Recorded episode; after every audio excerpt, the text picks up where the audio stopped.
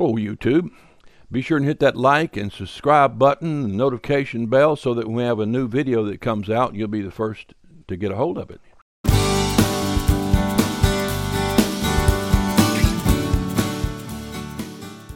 Okay, I've got some rapid fire prophecies for you here. This is um, this is an atheist killer.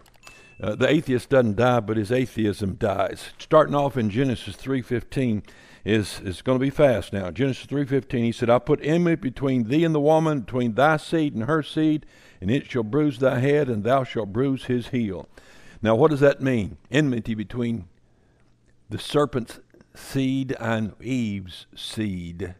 That is the that is the establishing the theme of the Bible that God is going to put a conflict between the seed of the woman, which is human beings, and the seed of the serpent, and that in time the seed of the woman will crush the head of the serpent. So that's the first prophecy. Now, the second one, let's go upstairs.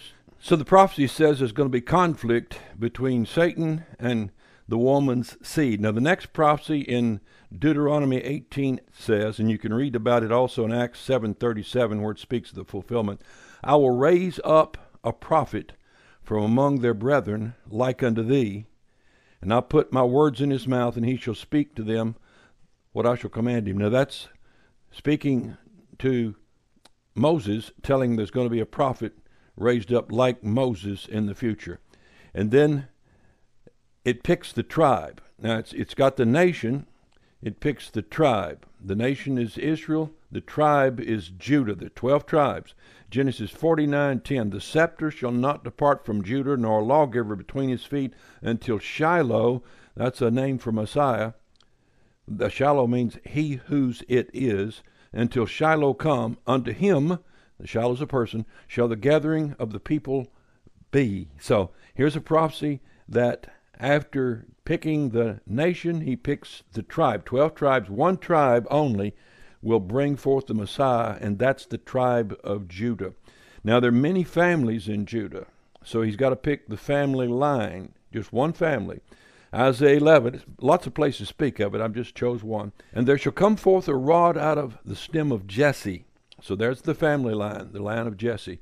And a branch shall grow out of his roots. Now, Jesse had eight sons.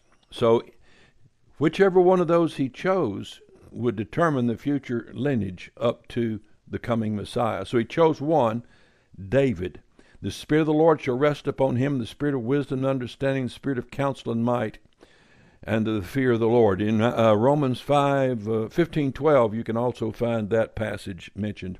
Isaiah 9, 7, Of the increase of his government and peace there shall be no end upon the throne of David. So Messiah is going to sit on the throne of David, upon his kingdom to order it, to establish it with judgment, with justice, from henceforth even forever. The zeal of the Lord of the host will perform this. So one family line and one man out of that family, David. He also says in Jeremiah 23 5 and 6, I will raise up unto David a righteous branch. That's a descendant of David. A king shall reign and prosper and shall execute judgment and justice in the earth. In his day, Judah shall be saved and Israel shall dwell safely. He'll be called the Lord our righteousness. So the, the branch that's going to come out of David is going to be called the Lord our righteousness, Jehovah our righteousness. And then David has a number of sons, but God chooses one of those, Solomon. 2 Samuel 7:12 is just one of the references about that. I will set up thy seed after thee, which will proceed out of thy bowels, establish the kingdom. He'll build a house for my name, establish the kingdom forever. Now, we have the nation, we have the tribe, we have the family line, we have one member of that family line, and now the prophecy picks the very town in Israel that Messiah will be born in, and it picks a very small town located not too far from Jerusalem. But thou, Bethlehem Ephratah, though thou be little among the thousands of Judah, yet out of thee shall he come forth unto me that is to be ruler in Israel, whose goings forth, his his activity, his movement, hath been from of old, from everlasting. In other words, he's always been moving, always been there. Therefore I give them up until the time which she travaileth hath brought forth. So a woman is going to travail, bring forth a child, and it's going to take place in one little town, Bethlehem of Ephratah. Now, the interesting thing about that is that that little town never numbered more than a thousand people, never in its history. So here we have a point in time when a Messiah is going to come from one little town. We'll come back to that. And then Daniel picks the time. Daniel 9:24, some 600 years before it happened, Daniel picks the time. It's look up on uh, Google Daniel 70 Daniel's 70 week prophecy. Daniel's 70 week prophecy. Don't have time to go into it here, but it's a very intricate prophecy and it goes right down to the week that Messiah was crucified. Very detailed. Now, then in Isaiah 7:14 it predicts that he will be born of a virgin. Therefore the Lord himself shall show you a sign. Behold, a virgin shall conceive and bear a son and shall call his name Emmanuel. So a virgin conceives a child, and his name is Emmanuel, which being interpreted is God with us. that's quoting scripture. Butter and honey shall he eat, that he may know to refuse the evil and choose the good. So uh, he ate butter. He wasn't a vegan. Uh, then he picks the, tells us how this Messiah, born of a virgin in Bethlehem, of the family of David, of the tribe of Judah, of the nation of Israel, will die. He said, The dogs compass me, they enclose me, they pierce my hands and my feet. Psalm 22, 16. I may tell, see, count all my bones, they look and stare upon me. So he's naked, hanging before them with his hands and feet pierced. They part my garments among them, cats lost upon my vesture. You can read of that in Matthew, where they did that very thing. They both gambled for one one garment and cast lots for the other. They tore one of them into pieces and cast lots for the other. And then Isaiah 50, verse 6 I gave my back to the smiters. You read about that in the Gospels. My cheeks to them that plucked out the hair. I hid not my face from shame and spitting. Great prophecies of Messiah. 250 prophecies in all of Jesus. And then Micah 5 1 and 3. Now gather thyself in troops, O daughter of troops. He hath laid siege against us. They shall smite the judge of Israel with a rod upon his cheek.